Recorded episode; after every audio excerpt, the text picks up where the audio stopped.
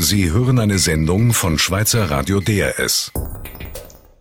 Klaus Wellershoff, Amerika hat gewählt. Der Demokrat Barack Obama darf vier Jahre weitermachen. Aber ist er der richtige Mann, um die Wirtschaft wieder in Schwung zu bringen? Also ich glaube, das wäre auch mit Romney schwer gefallen. Die amerikanische Wirtschaftslage ist wirklich sehr, sehr schwierig. Die Weltwirtschaft läuft ja nicht. In Amerika selbst erlahmen die Wachstumskräfte und das große Fiskalproblem schwebt über allem. Ich glaube, vor dem Hintergrund hätten beide keine Chance gehabt, jetzt wirklich einen Durchstart der Wirtschaft zu bewerkstelligen. Aber die Wall Street, die sieht das ja offenbar anders. Die Aktienkurse sind nach der Wahl ja ziemlich in den Keller gefallen. Ja, ich denke, da spielt vielleicht auch das ein oder andere ideologische Vorurteil eines Börsenhändlers eine Rolle. Ähm, ich glaube, das war ja auch im Vorfeld zu hören, dass äh, insbesondere aus Finanzkreisen man sich gewünscht hätte, dass lieber der republikanische Präsidentschaftskandidat gewinnt. Viel mehr ist das nicht.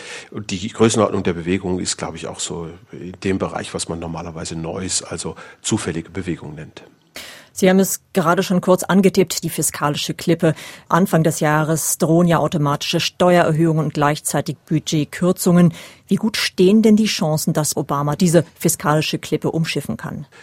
Ja, wir denken, dass sie relativ gut stehen und das liegt daran, dass die Mehrheitsverhältnisse unverändert sind äh, im Kongress. Also Aber das spricht doch eher dafür, dass die, dass die schlecht stehen, weil der Kongress blockiert ist. Mm, eben, und das wird dazu führen, dass man wieder einen faulen Kompromiss finden kann und äh, ich denke auch finden muss. Und im Moment kann man auch nicht erkennen, dass da weder die Demokraten noch die Republikaner daran interessiert sind, eine Rezession zu provozieren. Also da wird man sich auf die Gemeinsamkeiten versuchen zu einigen. Und das heißt, man wird ein bisschen sparen, vielleicht in der Größenordnung von einem Prozent des Volkseinkommens. Das würde das Wachstum Amerikas schwächen, aber keine Rezession auslösen. Und im Weiteren hoffen, dass die Zentralbank das Problem durch weiteres Gelddrucken löst. Und die Chancen sind wahrscheinlich recht gut, weil Ben Bernanke, der Fed-Chef, ja noch im Amt ist. Ja, wenn es ein Ergebnis äh, aus diesen Wahlen heraus gibt, was für die Weltwirtschaft wirklich eine leichte Veränderung bringen kann, dann äh, wirklich das äh, wir jetzt mit gutem Gewissen, aber vielleicht mit äh, böser Vorahnung davon ausgehen können, dass die amerikanische Notenbank, weil sie eben die Politik wohl nicht sparen wird, weiter sehr, sehr, sehr viel Geld drucken muss. Sie werden weiter Anleihen des Staates aufkaufen, also in Teilen dieses Defizit durch die Notenpresse äh, finanzieren müssen. Und Ben Bernanke ist der richtige Mann dazu. Er hat es im Vorfeld der Wahlen in der letzten Legislaturperiode bereits getan. Und aus seinen wissenschaftlichen Studien wissen wir, dass er weiß, äh, wie schwierig die Situation ist und wie man dann reagieren muss, wenn die Politik eben nicht reagiert. Und die einzige Reaktion, die er dann noch hat, ist wirklich die Märkte mit Geld überschwemmen.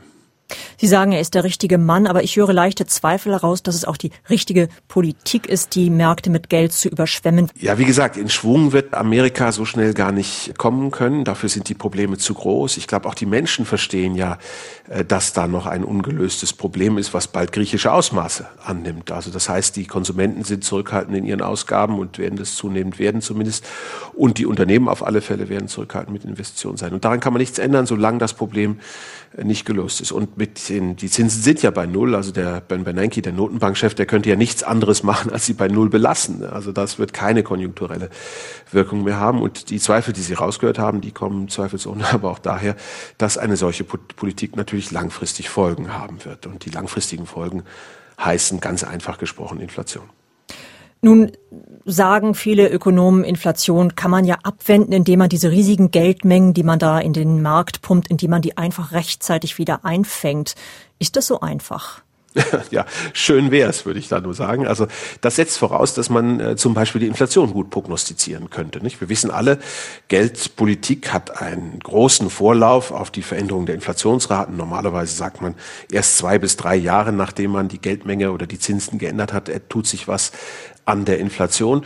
Und äh, das heißt, ich kann eigentlich Geldpolitik nur dann machen, wenn ich weiß, wie in zwei oder drei Jahren die Inflation ist. Und das ist aber leider im Moment nicht so. Die sämtliche Inflationsprognosemodelle, die wir können, operieren sehr, sehr unvollkommen. Die Prognosefähigkeit hat abgenommen. Das haben verschiedene Zentralbanken, auch die schweizerische, in den letzten Jahren immer wieder thematisiert. Und was heißt das? Das heißt, äh, im Augenblick wird Geldpolitik gemacht, wie, wie der Kapitän einen Supertanker durch den Nebel fährt und sein Radar ist ausgefallen. Sprich, da stellt den Matrosen vorne auf den Bug, den kann er gar nicht sehen, weil das ist so weit draußen, lässt ihn die Glocke schlagen und hofft, dass der, was immer da ist, ob es ein Eisberg ist oder ein anderes Schiff, das hört und darauf reagiert. Aber Sie haben ja also auch angesprochen, es gibt im Moment offenbar keine Alternative angesichts der, der riesigen Probleme der, der Wirtschaft und der Angst vor einer Rezession. Ja, die Alternative heißt Rezession. Also wenn man keine will, gibt es keine Alternative. Aber ich denke, es spricht auch vieles dafür, dass man die Schieflagen, die eine Volkswirtschaft über die Jahre und fast Jahrzehnte, muss man ja im Fall von Amerika sagen, angehäuft hat, dass man die durch ein reinigendes Gewitter, durch eine Rezession wieder versucht wegzubringen. Dazu ist die Politik aber nicht bereit ähm, und deswegen werden wir in diese Richtung laufen. Das heißt, Sie äh, sagen, es wird wahrscheinlich auf einen Kompromiss jetzt hinauslaufen bei dieser fiskalischen Klippe. Was passiert denn, wenn dieser Kompromiss wieder erwarten doch nicht zustande kommt?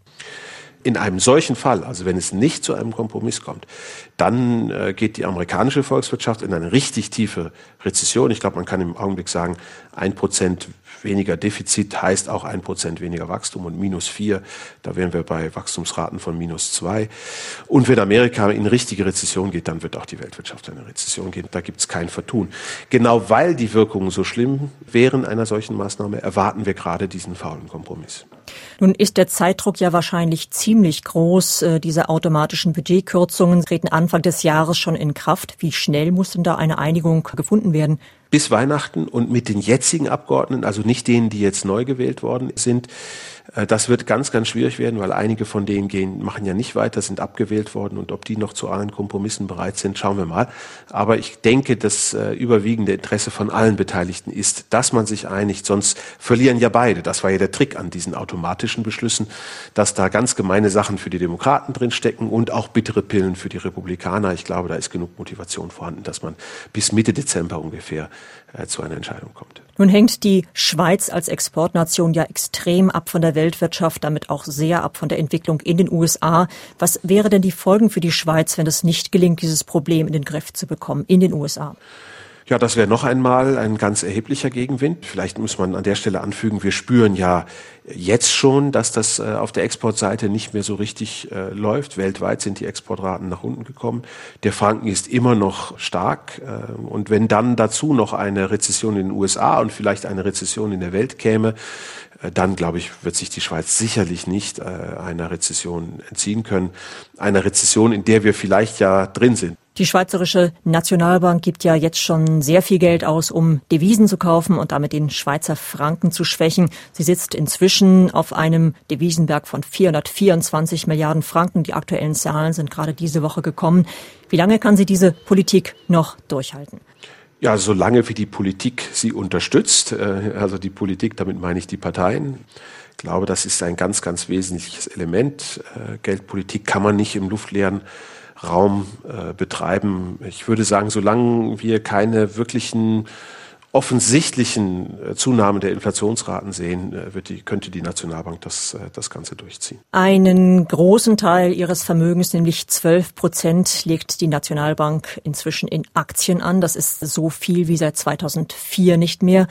Wenn man bedenkt, wie volatil Aktienkurse sind, dann ist das schon noch ein recht hohes Risiko. Ja, einzeln betrachtet ist das natürlich auch ein großer Betrag. Also wenn Sie 12 Prozent mal diese Summe multiplizieren, die Sie genannt haben, da kommen Sie auf irgendwie 50 Milliarden ungefähr. Äh, aber im Gesamtpaket betrachtet ist das wahrscheinlich eine sehr, sehr kluge Maßnahme, äh, denn Sie müssen sich überlegen, irgendwas muss die Schweizer Nationalbank ja mit all diesen Devisenreserven machen. Und äh, wenn Sie, und so glaube ich, kann man das von außen erkennen, sich ein Portfolio baut, das ähm, diversifiziert ist, dann ist das, glaube ich, eine gute Sache und in ein solches Portfolio gehören wahrscheinlich auch fast zwangsweise äh, heute Aktien hinein. Ganz einfach, weil viele der traditionellen Anlagen, die Nationalbanken sonst getätigt haben, doch weniger attraktiv geworden sind. Also Obligationen zum Beispiel wollten wir, dass die Schweizer Nationalbank im großen Umfang jetzt äh, europäische Staatsanleihen kauft oder amerikanische Staatsanleihen kauft. Puh, ich glaube, da sind wir alle froh, wenn das gut diversifiziert ist. Und bestimmte Dinge kann sie auch gar nicht anfassen wollen wir, dass die Nationalbank Agrarrohstoffe kauft oder Schweizer Wohnimmobilien. Das heißt, es ist eine Frage der Alternativen. Es ist eine Frage der Alternativen und ich glaube, was wir sehen, ist, dass die Nationalbank mit großem Sachverstand versucht, ein, ein möglichst risikoarmes Portfolio zu bauen, weil sie weiß, dass alle Eier in einen Korb zu tun nicht klug ist. Die Mindestkurspolitik der Nationalbank hat der Exportwirtschaft lange geholfen, die Situation über lange Zeit stabilisiert. Jetzt verschlechtert sich die Geschäftslage der Schweizer Firmen. Sie haben das schon angedeutet. Und die Arbeitslosigkeit steigt, wie die neuesten Zahlen zeigen. Geht der Trend der Schweizer Wirtschaft jetzt insgesamt nach unten? Ja, ich würde sagen, wir sind in breiten Teilen der Wirtschaft in der Rezession. Wenn Sie äh, die Auslastung in der hiesigen Produktion anschauen, die sind sicherlich äh, nicht dort, wo sie sein sollten. Jetzt kommen noch die Banken hinzu, die beginnen Arbeitsplätze in größerem Umfang abzubauen. Die Konjunktur in Europa wird zunehmend kritisch betrachtet. Amerika wird langsamer wachsen. All das wird bei einem starken Franken dazu beitragen, dass auch bei uns in den nächsten Quartalen das ein oder andere Negative dabei sein wird. Nun hat diese Woche der Elmex-Produzent Gaber den Rückzug aus der Schweiz angekündigt. Der Chemiekonzern Lonza entlässt hunderte Leute. Die UBS will 10.000 Stellen streichen. Ist das eigentlich eine zufällige Häufung? Das sind ja ganz unterschiedliche Branchen sind unterschiedliche Branchen, aber äh, der Begriff Konjunktur äh, bedeutet ja, dass nicht einfach nur eine Branche sozusagen im Tal drinsteckt, sondern dass gehäuft mehrere Branchen im Tal sind. Und äh, das ist quasi wie die Definition. In jeder Rezession sehen wir, dass es tatsächlich in breitem Umfang Arbeitsplatzverluste gibt. Und ähm, ich denke, darauf müssen wir uns einstellen, dass die Wintermonate, zumindest die Winterquartale, die Lage eher noch schwieriger wird. Das heißt, Sie sagen, es liegt vor allem am schwierigen konjunkturellen, weltwirtschaftlichen Umfeld und weniger an strukturellen Gründen. Ach, das kommt ja dann immer zusammen. Also wenn die Konjunktur nicht so gut läuft, äh, wenn die Ab der Absatz nicht so gut geht, dann kommen auch die Geschäfte, die so ein bisschen grenzwertig waren in ihrem Gebaren, äh, in eine Situation, in der sie dann wirklich endlich anfangen müssen, etwas zu tun. Also, dazu würden Sie auch das äh, Investmentbanking der UBS rechnen zum Beispiel? Ja, ich, alle haben uns ja wahrscheinlich gewundert, warum die UBS fünf Jahre gebraucht hat, um zu entscheiden, dass man das Investmentbanking in dem Umfang nicht weiterführen will. Das hat sie jetzt getan, sicherlich auch vor dem Hintergrund, dass das Kerngeschäft, dass die Vermögensverwaltung im Augenblick ja auch nicht so gut läuft. Wenn ein mittelgroßes Unternehmen mit einem sehr bekannten Produkt wie Gaber mit Elmex die Türen in der Schweiz schließen muss, ist das nicht ein sehr alarmierendes Signal für den Werkplatz Schweiz? Ja, es gibt sicher alarmierende Signale, aber es gibt auch positive Signale. Ich glaube, wir werden uns darauf einstellen müssen, dass der Franken dauerhaft stark bleibt. Es wird immer zyklische Schwankungen geben. Aber solange die Welt ein Schuldenproblem hat, solange die großen Industrienationen doch auch auf Inflation setzen, um dieses Problem zu lösen und wir dieses Problem nicht haben und Inflation nicht mögen, solange wird der Franken stark bleiben und auch noch stärker werden. Und das bedingt Strukturwandel. Das bedingt, dass wir uns wirklich auf die Dinge konzentrieren müssen, in denen wir besonders gut sind. Und das bedingt, dass äh, gewisse Unternehmen abwandern werden, ihre Toren schließen, dass Arbeitsplätze verloren gehen. Aber das führt auch dazu, dass andere wieder auftun können, solange wir eine liberale Wirtschaftsordnung haben. Vergessen wir nicht, bis zur ersten Hälfte dieses Jahres ist die Beschäftigung der Schweiz deutlich angestiegen. Da sind wir fast ein bisschen sowas wie Krisengewinnler gewesen. Das jetzt in der Zuspitzung der Konjunktur wir Arbeitsplätze verlieren, ist leider unvermeidlich. Das macht mich aber nicht pessimistisch für den weiteren Ausblick für den Werkplatz Schweiz. Ein schönes Schlusswort, Klaus Wellershoff. Vielen Dank für das Gespräch. Sie hörten eine Sendung von Schweizer Radio DRS. Mehr Informationen auf drs.ch.